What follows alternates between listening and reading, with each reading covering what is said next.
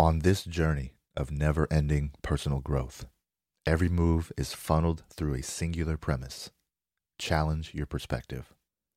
Life is a stage, and seats are all around the arena.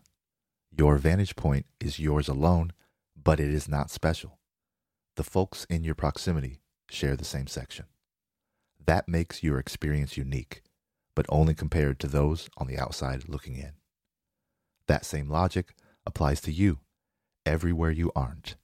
Whether it's the floor seats or the nosebleeds, you can't be two places at once. An opinion formed in one section may share the sentiments of another, but it can never speak on their behalf.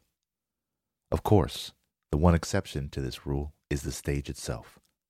Today's audiences often give their unique experience away for free. Lights from cell phones held high give performers windows to see themselves while on display. It is special, always. Nothing a spectator says can compare to being under the spotlight. The brightness, the heat, and the pressure to please. All eyes on you. Well, all eyes except the ones whose opinion matters most your own.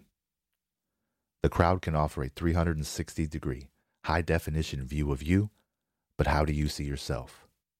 Do you convey the conviction of your truths or leave a false impression? More importantly, how close does their perception of you match how you self identify? I haven't shaved my face bare in at least two decades. My wife and kids have never seen me without a beard. Before doing so, I had no expectation of what it would look like. Afterward, I felt almost unrecognizable. The value attached to a thin layer of hair seems trivial on paper, but serious as fuck in reflection.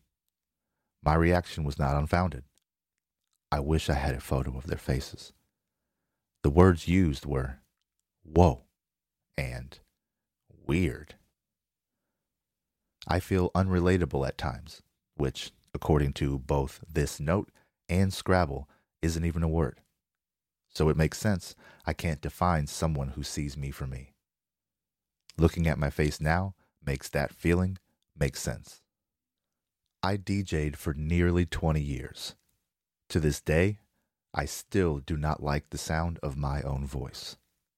This caused me not to speak as much as I could have, maybe even should have. If saying these things out loud lost their ability to relieve pressure, they may never see the light of day. Music was my security blanket. The songs I chose and the weaves woven conveyed what my mouth wouldn't. My beard was there for the entire ride. Now it's gone. Nowhere to hide.